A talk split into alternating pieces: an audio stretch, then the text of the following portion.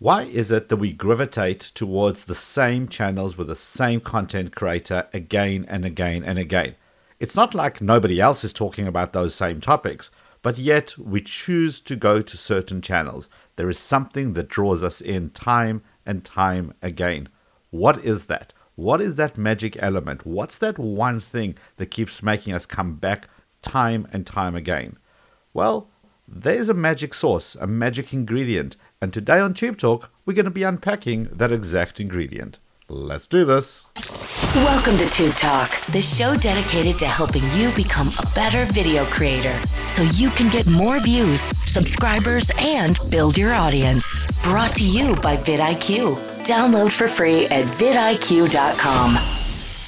And welcome to another episode of Tube Talk. My name is Liron Segev. I am a tech blogger, a YouTuber, and the director of customer success here at vidIQ, where every day I help creators big and small with their strategy, with their channel, leveling that up, getting more subscribers, more views in less time.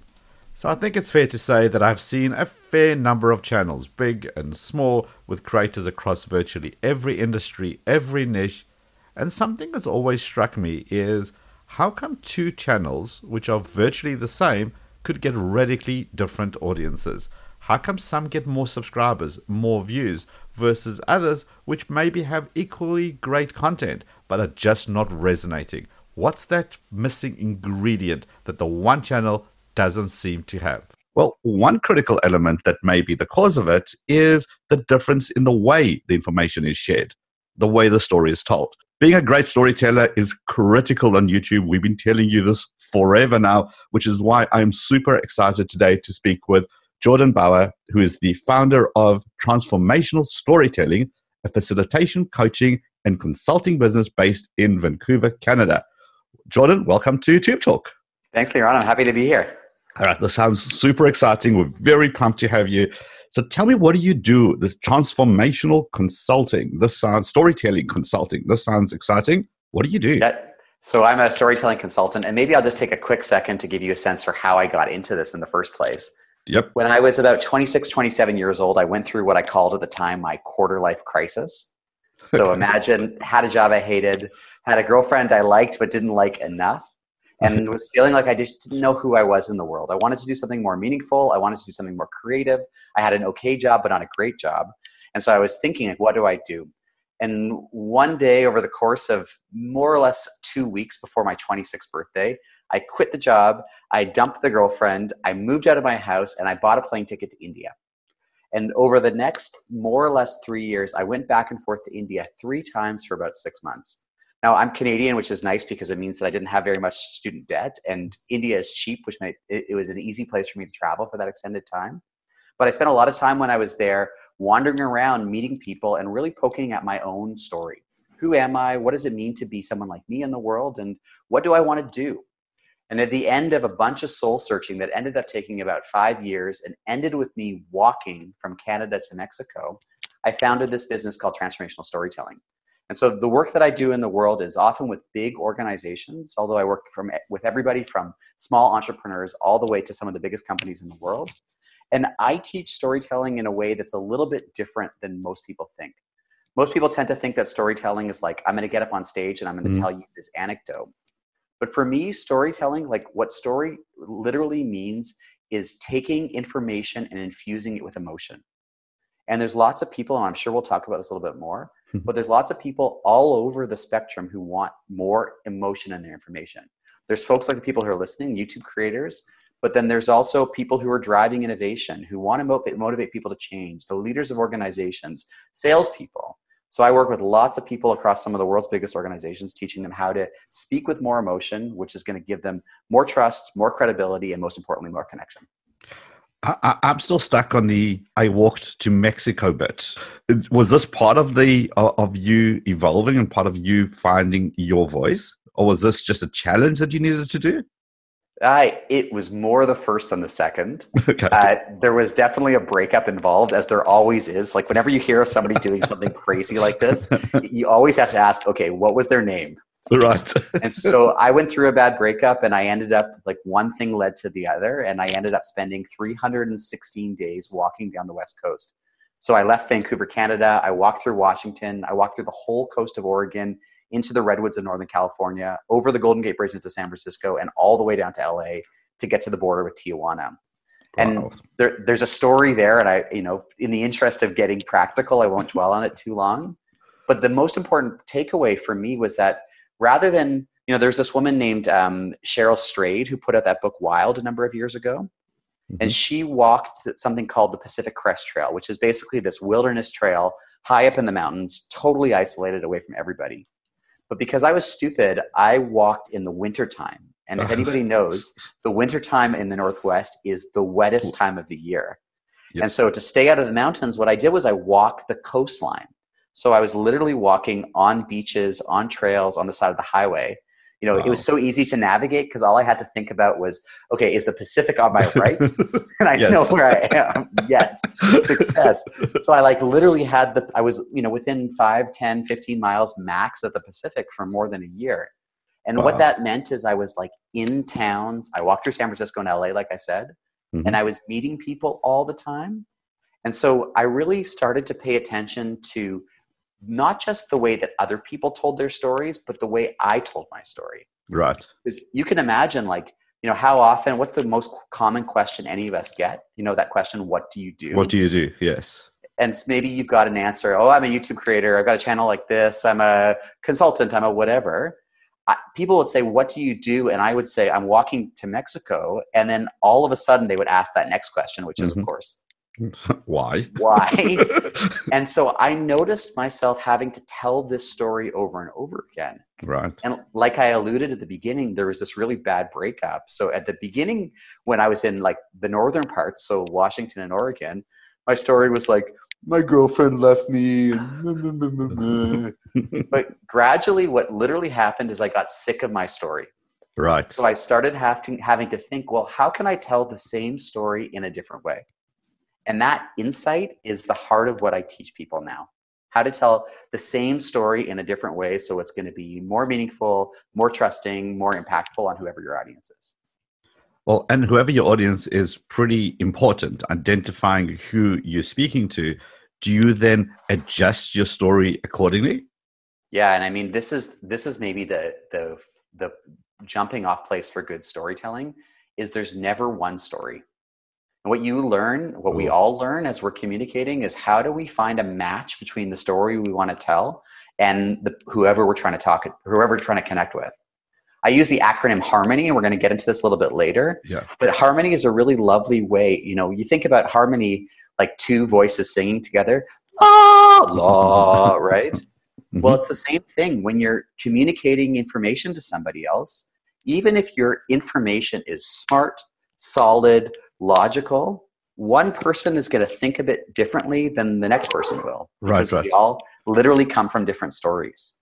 So to be a good storyteller is to have an aspect of being kind of like a chameleon, where you find creative, innovative ways to tell the story a little bit differently depending on what you're trying to get across and who you're trying to get it to.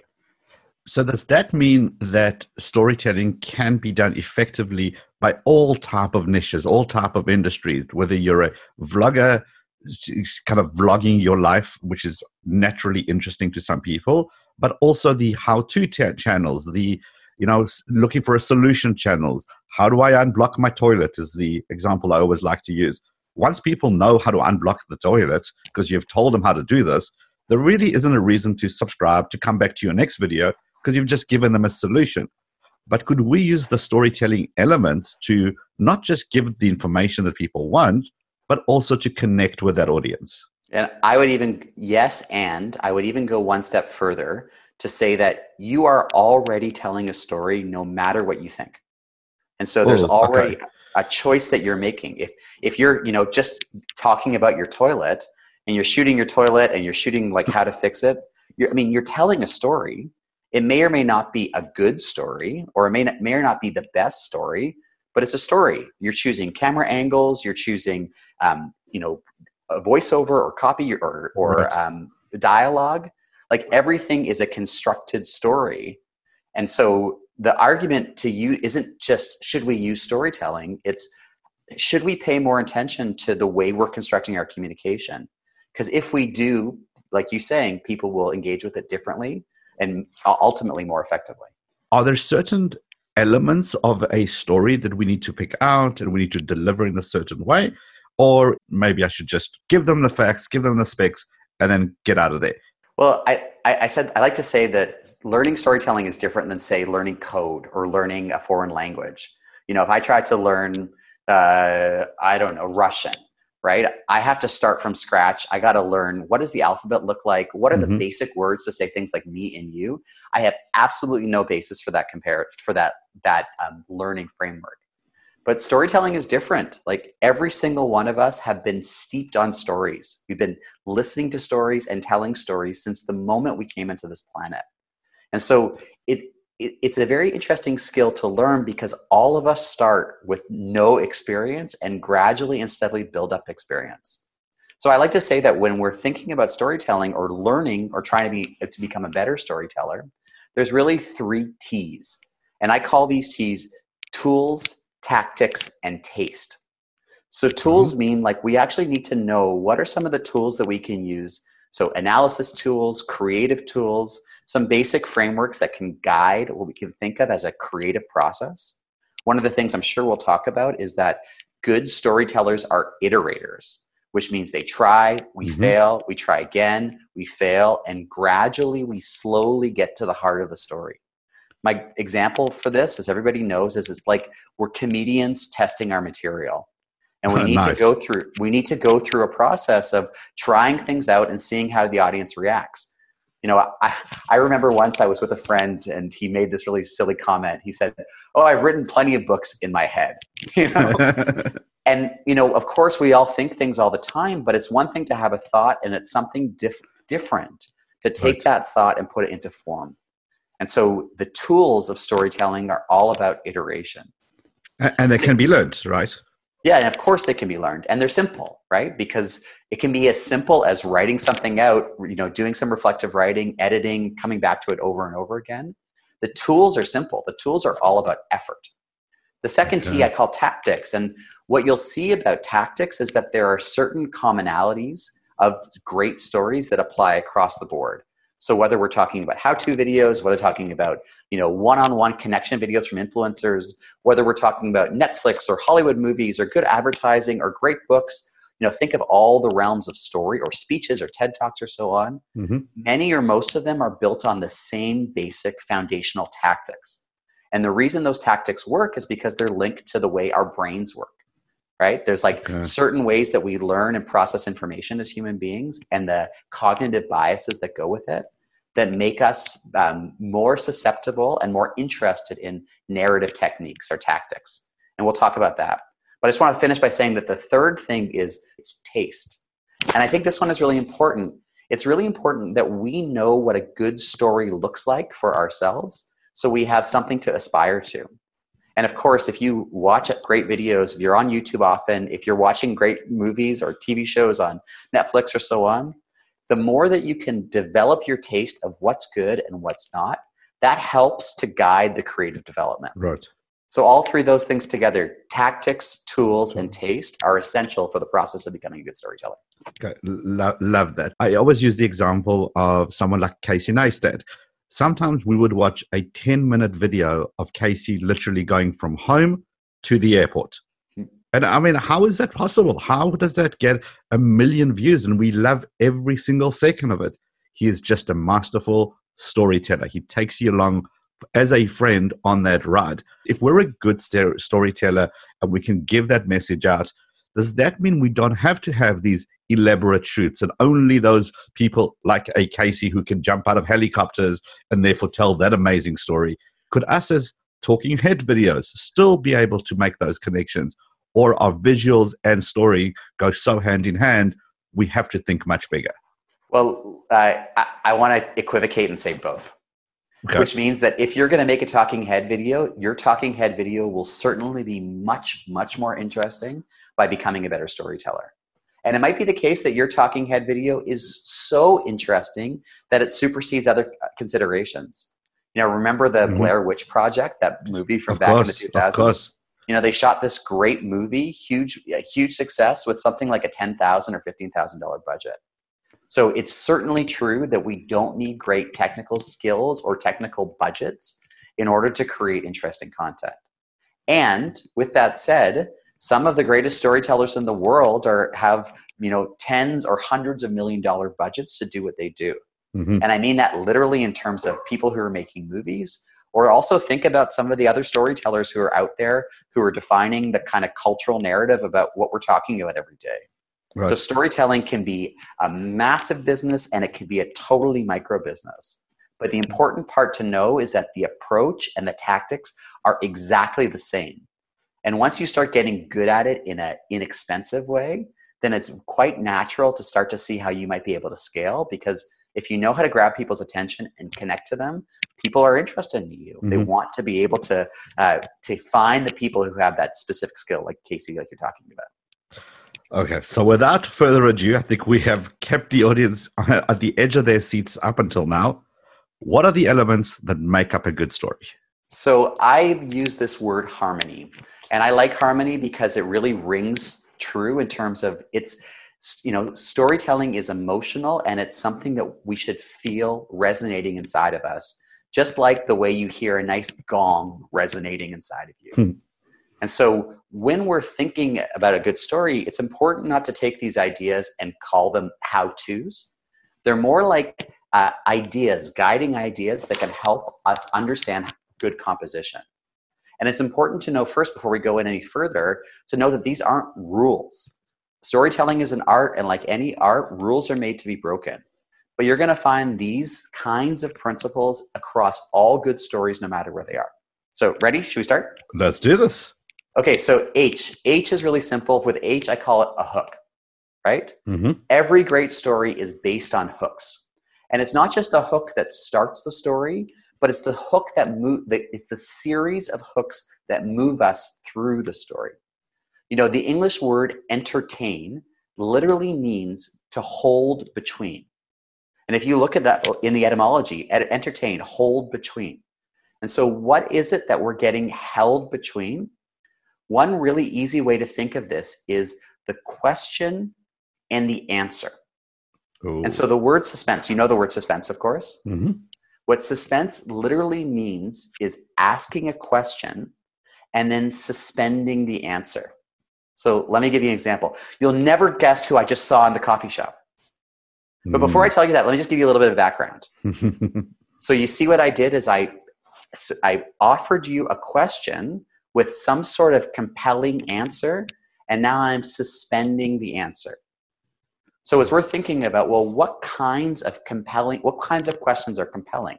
Because if I said like you'll never believe what's on the bottom of my shoe, or like you'll never believe what the most popular word in the newspaper was today maybe those questions are less compelling so what do you think are more compelling questions it, i'll say it like this the most compelling questions are the ones that promise an emotional payoff an emotional payoff payoff yeah if okay. i ask you a question that promises some sort of emotional payoff you're going to be interested so, like, let me use the example I just used. I said, You'll never guess who I saw at the coffee shop.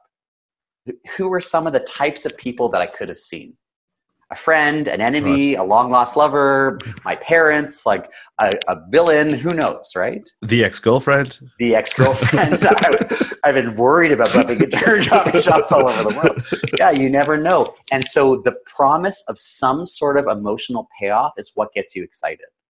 And the reason it's important to know this as a storyteller is because when someone is excited, the neurochemistry in their brain releases all the good stuff that leads to what we can call arousal. And what happens when our brains get turned on is we are much more receptive to information. We are will remember that information much more memorably. The recall improves, and the mm-hmm. meaning that we associate with that moment is heightened because it's going to be the highlight of our day. You know, I often say in my workshops, like, people can't remember what they had for breakfast yesterday, but they can remember the climax of a movie they watched 30 years ago. Completely. How is that possible? Well, the answer is emotion. Mm-hmm. The stronger the emotion, the more meaningful the more meaningful it's going to be for the audience. And you know, using this example of Casey, it's a great example because people like him, it creates that uh, emotional affinity and then he can do anything he wants Yes. because the hook is already there. So we Absolutely. hook people with emotional content. Does that make sense? Yeah, completely. Because we use the word hook in the industry as more of um, when you start your video, you want to hook people in and you give them a pitch. More of today, I'm going to show you five reasons or five ways to make your Wi Fi faster. Stay tuned, I'll show you how to do that. Are we talking about the same kind of hook in Yeah, terms that- of anticipation?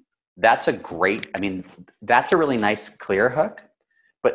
So the next question is how do you take a hook like that and Mm-hmm. add an emotional payoff? Yes, that's where I was going with this. right? So like I'm today I'm going to tell you I- not only i'm I going to tell you how to fix your toilet, but I'm going to tell you about the worst breakup I've ever had. Stay tuned, we'll be right back, right? So I'm adding I'm linking two things together. I'm linking the piece of information that I wanted to to um, communicate, but I'm wrapping it in emotion that's going to make it more interesting for folks. And if we can go one level farther, yes. what we see is that in great stories, there's not just one hook, there's a progression of hooks that build on top of each other. So one question leads to the next question, hmm and then the next question leads to the next question. And what happens over the course of the story is that questions become more specific because we know more now Yes. but also more intimate or intense. And you'll see this, you know this pattern because it's in every single movie you've ever watched. You know, you sit down in the theater, you turn it on on Netflix, Mhm. you're in a moment and you're kind of watching, like, who is this guy? What's happening? Who are these characters? But by about an hour in, you know these people so intimately that some small detail, some small moment in the scene becomes so much more meaningful for you because Right. there was a series of progression of questions led, led all the way through. Love it. So when it comes back to a YouTube video, even if you're doing a how to, it's like, how do you find a number of hooks that are going to lead somebody all the way through to the end? And how do you hold the juiciest, most emotionally meaningful moment of the whole video to almost at the very end so people will watch all the way to get to that? Yeah, that's the question. Mhm. So, so far, so good. Should we move on? Uh, yep, loving. I'm just making frantic notes, and as I said, uh, this will all be typed up, so you guys don't have to just be immersed in what's going on. right, let's move on. So we So- got we, H. A- we've got we got what's A- the A? The A is, of course, audience. And we Mhm. all know this. We all talk about it all the time, but we all, myself included, can get better at it. Which means, how do we know our audience? Most of us know our audience in a persona level. So we might say, oh, yeah, my followers are, you know, women age 24 to 30. Or Mhm. my followers love toilets, right? or my followers, whatever it is. But the question for all of us is, how do we go one level deeper? Who are they really, these people? And what is it in our story that's going to be truly interesting to, to them? Because, yeah, people want to fix their toilet, but they also want other things too. Who are they as people? What values do they have? What are they yearning for at a real human level deep inside? And what kind of payoff can we give them that speaks to them, not just on the surface, but one, two, three more levels deeper? The reason why we keep going to movies year over year, you know, I've been watching, I'm 39 years old, so I've been watching movies for what, 38 years? Yeah, give or take. right? give or take. And what you notice about movies is that movie after movie is the same story, right?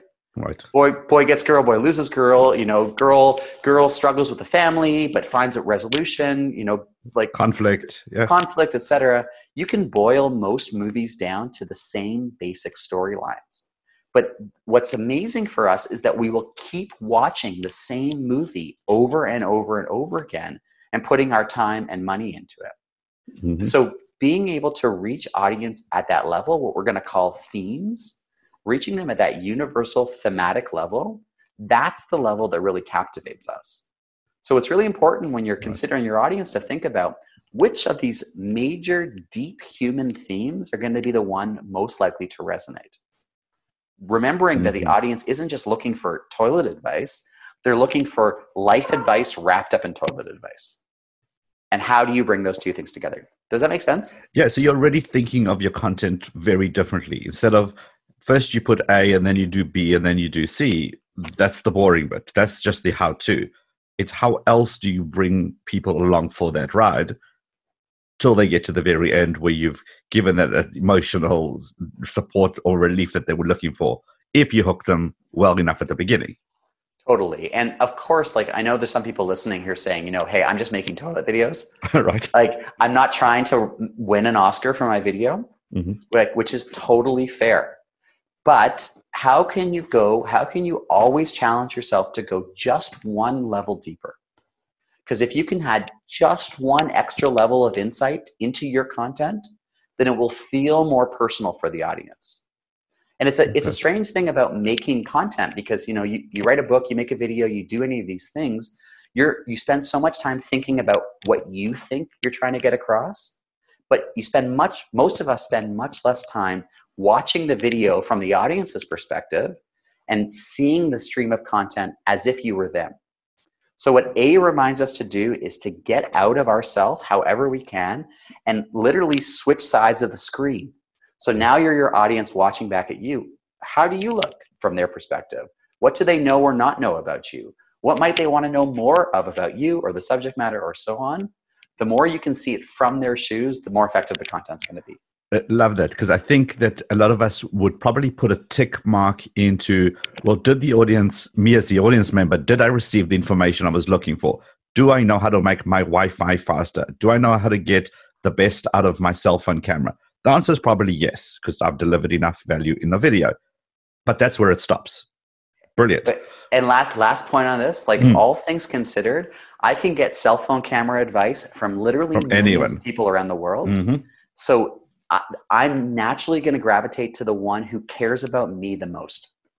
If it's easy for me to consume that information, if it's been thoughtfully put together, of course I'm going to gravitate to there as opposed to having to hack through, you know, somebody's half half-hearted right. you know, demo video or something. Okay, someone who cares about me the most. Okay, golden nuggets everywhere. I cannot write fast enough. Okay. okay, so R. R is about relationships. And relationships are the real reason we love to watch and we love to engage in any story because as we all know, we're social animals. Mm-hmm. And so, what we try to do as storytellers is start a relationship between what we can call our characters and the audience as quickly as possible. So, you know, a mm-hmm. subtle way to do that is, you know, hey, I'm Jordan and I'm going to be introducing you to my toilet. I love playing this up a little bit. Clearly.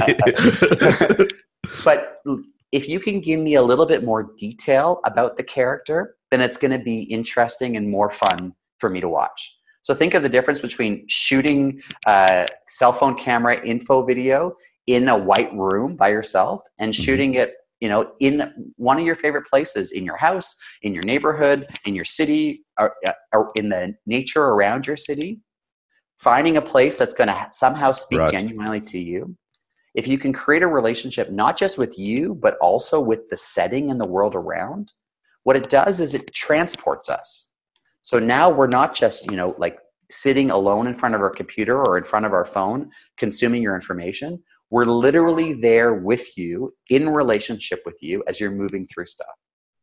You know, use use this example of this guy Casey, for example. Mm-hmm. Like part of what makes it so exciting to watch him jump out of helicopters and so on is he's literally taking us there.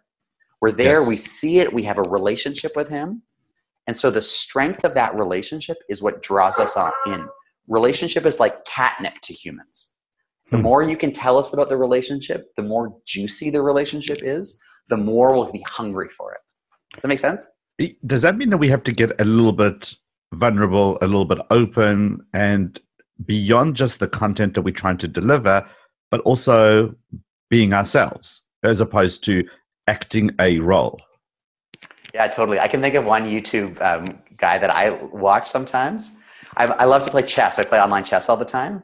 And there's this one YouTube creator. His name is um, Agadmator, and he's got thousands and thousands of you know analysis of these chess games. He's uh, he lives in Eastern Europe somewhere, um, and he's you know every day he just kind of sits in front of his computer and he's got a screen in on. He's, you're, so you're watching the chessboard on the screen as he's right. kind of talking you through the, the the the games. But what I really like is like his cat shows up sometimes and always in the most inopportune moments. And so I have this relationship not just with this guy who's teaching me about chess. I also have a relationship with the cat, and it's the warmth of his of him and the environment he creates that really draws me in.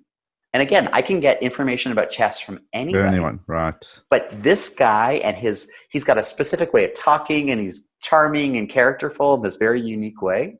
Like he's telling me a story, even though he's just teaching me about chess. He's telling me about where the game happened and all this. Like it's it's really compelling, and I'm sure if I look, he's got hundreds of thousands of subscribers.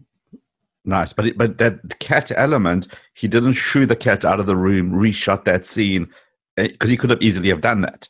But he, the fact that he chose to embrace it because that's his real life, that makes it more appealing. Yeah, exactly. I just went to his YouTube channel. He's got 554,000 subscribers. Nice. And and he's he's just, charming and characterful. Okay. And teaching chess. Absolutely. Teaching chess. And what I'll say, of course, is different character relationships will appeal to different members of the audience. So I just checked. He's Croatian. He's a Croatian chess master. Mm-hmm the way he speaks and the relationships he creates are more likely to connect with let's call it like your stereotypical chess audience whatever right. that means for you right right right but if you're trying to speak to like stay-at-home soccer moms or whatever the equivalent is these days yes. then you're going to need to create different types of characters so on a different side of the spectrum if you have the mommy bloggers or um, my my wife always does this one video um, that's like a hit workout you know? Mm-hmm. And she, the, the main character the teacher is moving between these different locations and it's close enough that she's got a relationship and even trust with her. Right. so really putting the relationship first and like you say being vulnerable it's so essential because that's what we want as audiences. We don't just want you know the google um, google maps voice talking to us right we want humanity we want resonance we want connection so it doesn't have to be perfect at the end of the of day. it, it, of course is, not. Well, okay, so I just wanted to reiterate that point because I think it's super, super important. So many people are still making that mistake. It's actually two things. It's one, everything has got to be 100% perfect or it's a failed video. That is such flawed thinking because we're not all perfect. We're all going to mumble. We're all going to step over our own words. We just it's just natural. So we would rather make a connection with someone who's real than an avatar or the Google Map voice. Love that. Um, yeah, and, and I would say too, one last point on relationships is don't underestimate that when that you have a relationship with your audience and you also let's call it define the terms of your relationship Which, what i mean by that is let's mm-hmm. say i'm you know the chess guy i mentioned earlier and let's say i was you know when i'm offline i'm saying oh i hate my subscribers it's all really stupid then i'm going to take a certain attitude tone of voice and so on to the way i speak Mm-hmm. So in the example you're using, many of us, when we put up content, we're, we, our first fear is, oh, we're going to get judged. These people are going to judge us. And right. when we're worried about other people's judgment, we're much more likely to be focused on the perfection. Yes. But if we flip that on its head and say, you know, we want to give something to somebody. We're creators. We're, you know, if you can stomach the language, artists. Mm-hmm. We're bringing some creative process to the some creative product to the world, something that no one else in the world can has ever done before. Only we can do it in our unique way. It's a gift. And when we start to change our attitude about that, then we can become a little bit easier on ourselves as artists and creators. Love, love that. And the, the other point I was going to make on that, jumping off from that point, is the reason that many channels start and fail is because you're not being yourself. You're a Me Too channel. How can I vlog like insert name here? Well, the, the, the saying goes, be yourself, everybody else is already taken. And if you if you're trying to emulate somebody else, it's only going to get you certain to a certain level. People have already connected with that person. How can they connect with you? Why are you the best gaming channel? Why are you the best tech channel? Why would I choose you over thousands and thousands of other channel? It's because of you that's what you bring to the party. Okay, let's move on to. Oh, we'll jump in. A final thought. yeah, go. Yeah, I love these conversations for that reason. my advice to you, if you're someone who thinks like that, remember that every great artist started off in the same place you are right now. Like Michelangelo picked up a, a, a, a sculpting hammer for the first time and had no idea what he was doing. Leonardo da Vinci, the same thing. Great writers. Everybody starts Shakespeare's. Everybody starts from scratch. And so it's really important to love the process. And what I would say is find your favorite artists and learn about them.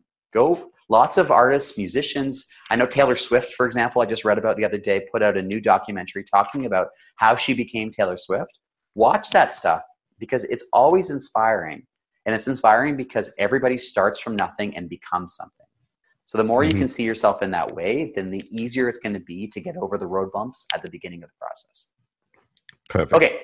All right. On. So, we, so we've got hook, we've got an audience, we've got relationships. What's the M, M? is movement. And what's uh-huh. really important to know is that stories move.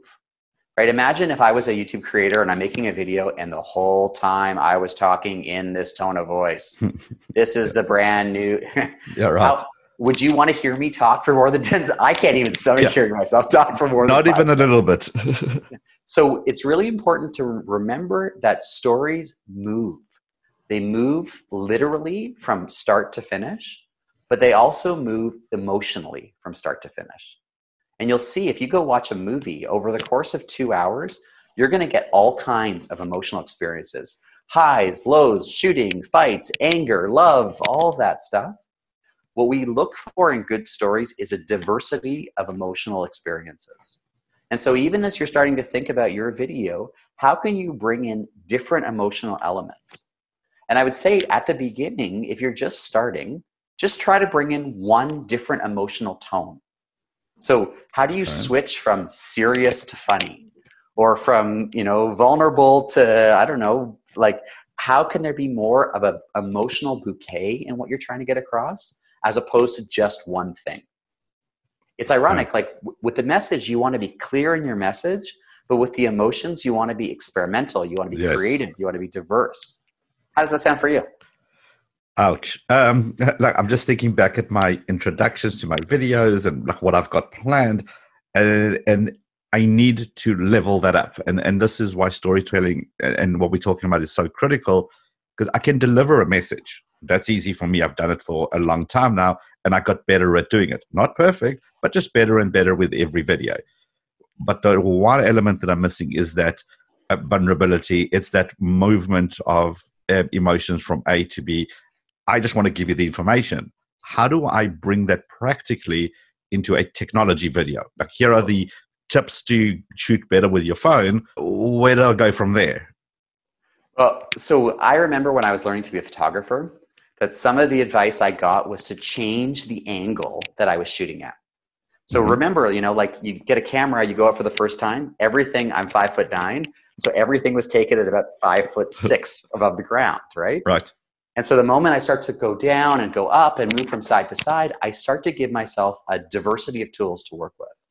So in the same way, maybe as a practice, you don't actually need to publish this video, but maybe you shoot a video where the whole time you're talking a really high voice my, I'm a little sick, so I apologize. Or the whole time you're talking in a low voice, or the, you're just doing something that breaks your habitual pattern. Uh-huh. And again, you don't need to do that actually, but you need to remember that you have that capability. Like maybe you hear it in my, yeah, uh, and maybe maybe you hear it in my voice. Like over the years of being a storyteller, I've learned how to talk like a storyteller. Right. So uh, the, the emotion comes through, the passion, the pauses, all of that. All of that is totally learned. It doesn't mean it's inauthentic, but it's like something that I learned gradually works with audiences. And so, because I want to be understood, I'm playing with these various tactics. I throw a different wrench into this or a wrinkle into this. remember that we said at the beginning that one of the things I learned when I did this big walking trip is that you can tell the same story in a different way. Yes. And what I notice in workshops is that when people tell their story, whether it's a story of how they became who they were or how they started their YouTube channel, they tend to tell it chronologically.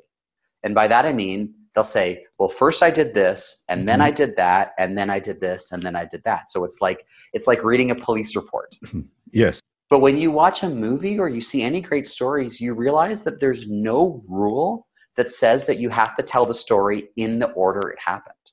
Every great movie starts in one place and then jumps back and then jumps forward. And so the same thing can come to your technology video.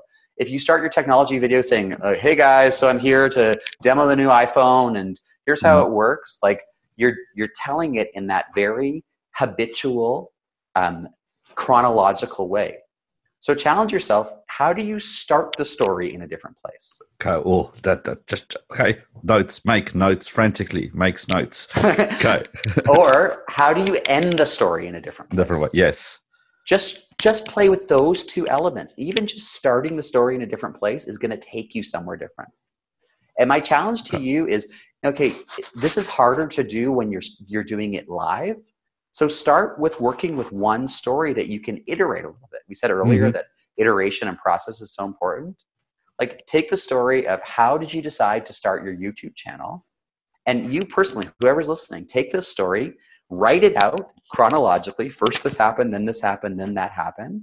And then challenge yourself to tell the story in a different way. And I already gave you a little bit of a, of a hint of how to do this in the first letter, which was hook. Mhm. So look through the story and ask yourself, what were the most emotionally impactful moments? So when did something interesting happen? When did I fail? When did I succeed? And how do I tell a story where those are the main building blocks as opposed to the chronology?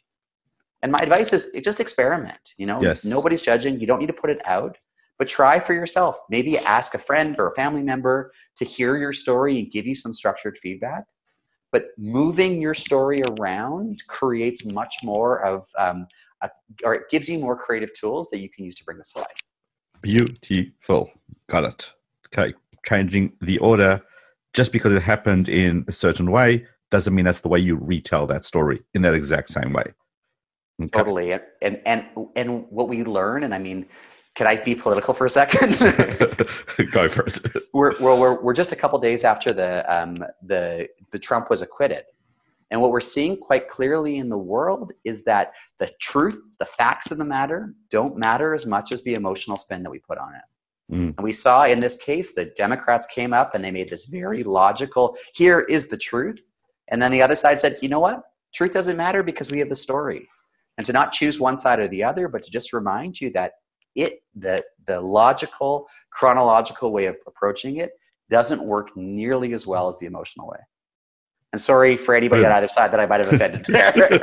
Disclaimer applies here. yeah. All right, we've got a couple of more letters. We ha- we need to get onto the owner. yeah, let's zip through this. So the O is about open. And open is a really interesting thing to think about stories because you know you think like, hey, I've got a story to tell. I want it to have a point. But as we talked about a little bit earlier, the best stories are open stories. You know, like the movie ends and you're not quite sure is the couple going to be together? What's Mm. going to happen? There's like a, you know, a dot dot dot at the end. We love stories that have that feeling of openness. And the same thing actually applies in the story that when the story is about these big, universal, common themes, rather than telling us, you know, the red side's the better side or the blue side's the better side, if Mhm. you can find some way to make it more of an exploration or a creative experience, that draws us in. As audiences, we don't want to be lectured at. We want to be provoked with open questions that ask us to participate. So, whether that means just asking open ended questions, Mm. or whether that means a little bit more robustly finding ways to create an environment that draws participation in, every great story is participatory. If a story isn't participatory, it's propaganda. Does that make sense? Yes, yes, completely. Okay.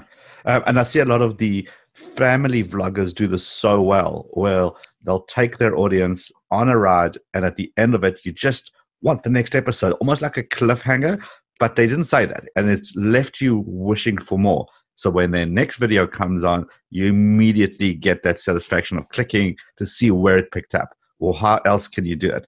Um, the question is, can we do the same thing? And again, we keep on going back to the unblocked toilet for some reason but uh, you know uh, once i know how to unblock my toilet once i know how to get the best out of my camera on my phone or get the fastest internet at home what else can i do to make them have that openness Well, let's think of the attitude you bring to your channel. So if I like if I was like, "Hey guys, I'm Jordan, and I'm going to show you how to unblock your toilet," like what I'm delivering to you is clear, but it's also very closed. But if I was to say, and I'm actually literally stepping to the other side of my phone right now, okay "Hey guys, I'm Jordan, the handyman, And I am a home expert. No matter what goes wrong in your home for the rest of your life, I'll be able to help you with it. Whether it's your kitchen sink, whether it's the toilet, whether it's uh, what to do with your, your um, leaves outside, I'm the guy to go to to help you with everything in your house. So today, what we're going to do is we're going to talk about the toilet. So what I just did there is I opened up who I am in the eyes of the audience. Got it. My ambition is to create an openness, a journey that they want to follow.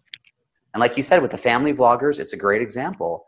Like as soon as I start watching somebody's family and develop a relationship with yes, them, yes. I'm now interested in like, well, what's going to happen? They're going to grow up. They're going to have failures. They're going to go through Mhm. puberty. They're going to go. Th- I want to follow them for the rest of their life, right? Exactly what happens. Literally, so- literally that. Literally that, for better or for worse. Yeah. yes. But but especially in today's environment where people can watch your videos, follow you on Instagram and Snapchat, Mm-hmm. all of these different things, thinking about the openness and making it open and inviting, that's what people want. Got it. Okay. Perfect. And I think a lot of it boils down to the, that exact word. It's that change word. It's we've been doing it for so long.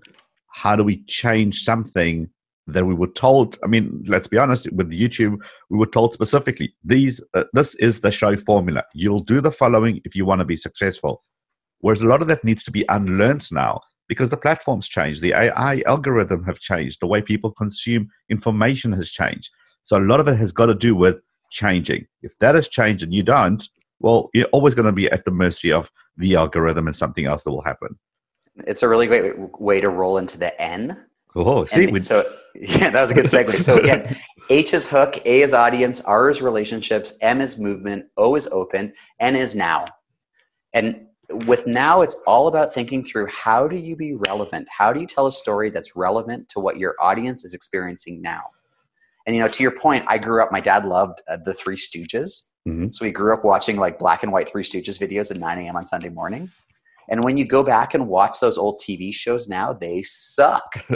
Yes. because we are we expect something different from our content. We expect something different from the angles that of the shot and so on. You know even 10 years ago nobody was taking selfies right, but now suddenly selfies is let's call it the language or the grammar of communication. Mhm. so in the same way it's really important that we find ways to stay relevant and relevance can come through the some of the technical things that we're talking about so camera angles the way we're using our tools but it can also come with making a connection to real things that are happening in the world right now. I, I work in the business world and I see this all the time. You know, some news event happens and immediately everyone is either tweeting about it or writing blog articles about it because number one, it's grabby for SEO. Mhm. But number two, it promotes you as an authority or a thought leader who's talking about things that are happening. Yes. And again, going back to the O, that's a great way to be open. Is now you're not just talking about your toilet, but you're, you know, Jordan the handyman who's helping give you life advice for what's happening in the world right now. Right. And so finding a way and making sure that there's a way to link the story you want to tell to what's happening in the cultural context, that's so essential now because if you don't, somebody else will. Oh, if you don't, somebody else will. Okay. Um, especially with new platforms evolving as well. Some things like TikTok, people were ignoring that completely because it was only for kids. And now it's amazing how many businesses and entrepreneurs and creators have migrated over to TikTok, learning new skills. And TikTok is all about telling a story visually, it's all about short little clips, it's all about music, it's all about relevancy. So it's adapting to where your audience is and being able to connect with them on that level. All right. Yeah, perfect. And and last thing here, it's also about reorganizing your own relevance as a storyteller.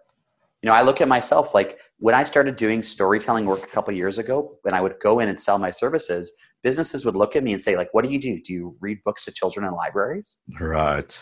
And now, of course, the idea of being a storyteller is so self-evident because of the way that we all live. Hmm So, similarly, as a YouTube creator, what can your skills help you do in the world? What does it mean to be a good storyteller? And how can that be not just about getting your ideas across on YouTube, but getting your ideas across uh, any channel, and whether that channel is online or offline? We're, the world very clearly needs great storytellers right now.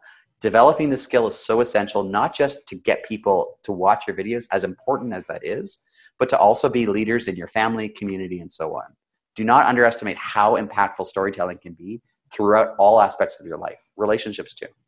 and and, and real, real i mean i know we live online but we also live in a real world and it's very important to make those real world connections attend those events and talk to other creators other people and share your stories and hear them share theirs we need those physical emotional mental connections in the real world not behind an avatar on a screen totally hear hear okay Right, and preaching. So, yeah. right. As we move on into why. yeah. So why is last, and again, a really nice segue. Why is you? And remember that when it comes to any story, putting aside the technical, putting aside the Michael Bay exploding effects, right. there's just three things that are happening. There's a human being telling a story to another human being. And no matter whether you want to or not, you cannot escape the fact that your story is coming out of your mouth. And whether it's literally coming out of your mouth or coming out of your fingers into somebody else's mouth, mm-hmm. what we connect with in a story is you. And so it it doesn't mean you have to go out and share the story of the worst breakup that you've ever had in your life. Mm-hmm. But the moment that you are a storyteller, you cannot avoid being vulnerable. And so it's worth thinking through strategically the level of vulnerability you want to bring. You don't need to bring it all, but you probably need to bring at least a little bit more than you're bringing right now the reason that we want to follow these the people that we want to follow is because we really want to connect to them not just their toilet advice but them as people so mm. how can you like i i'm watching this video and imagine your your audience is sometimes alone or they're on a screen so almost always alone maybe not almost always most of the time mm-hmm.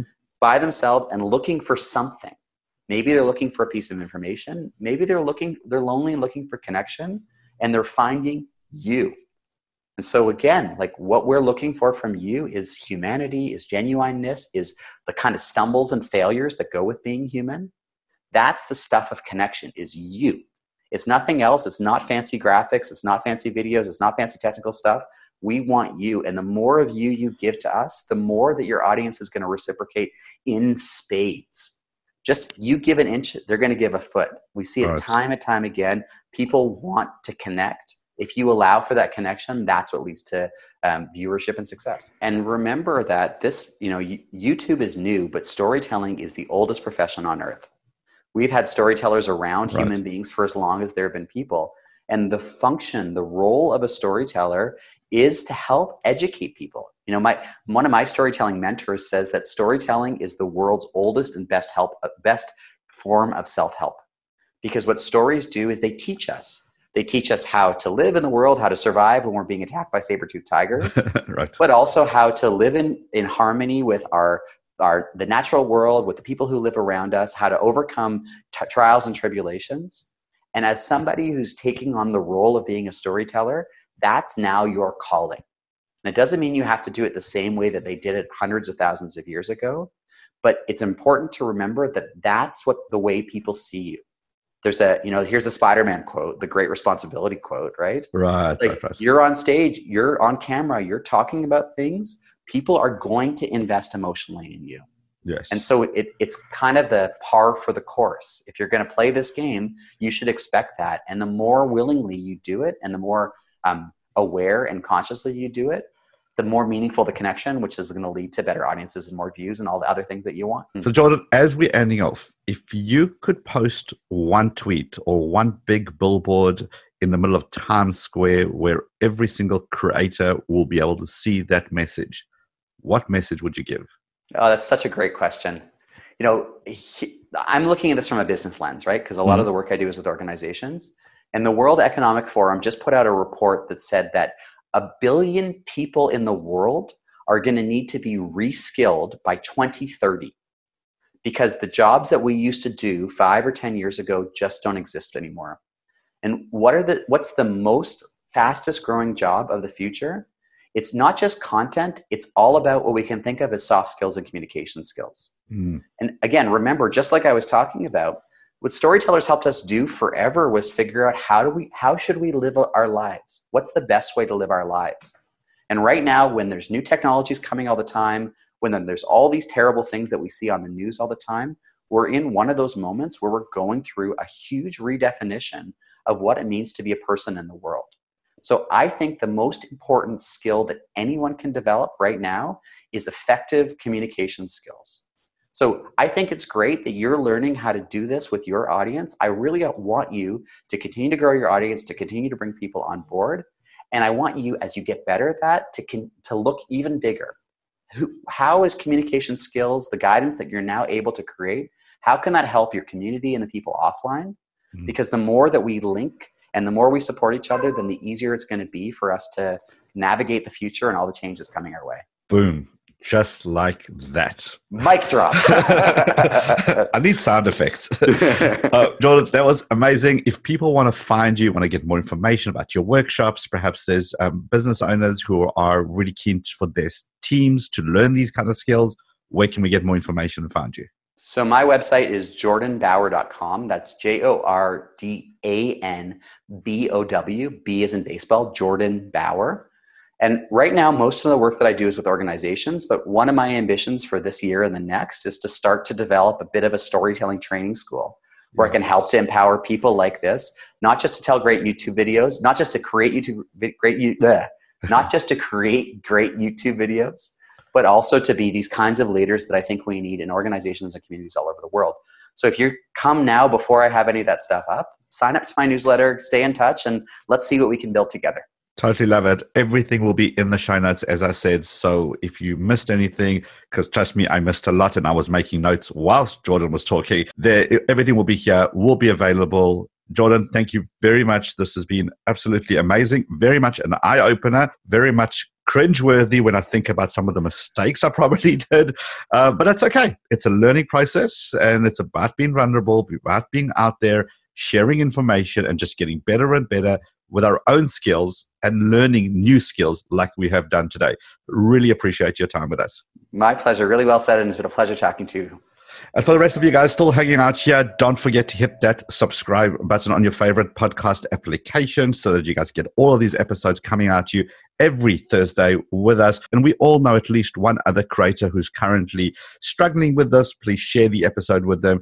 Together, we can help each other and make this a better place. Really appreciate you guys hanging out, and we'll see you on the next episode of Tube Talk. We hope you enjoyed this episode of Tube Talk, brought to you by vidIQ. Head over to vidIQ.com slash Tube Talk for today's show notes and previous episodes. Enjoy the rest of your video making day.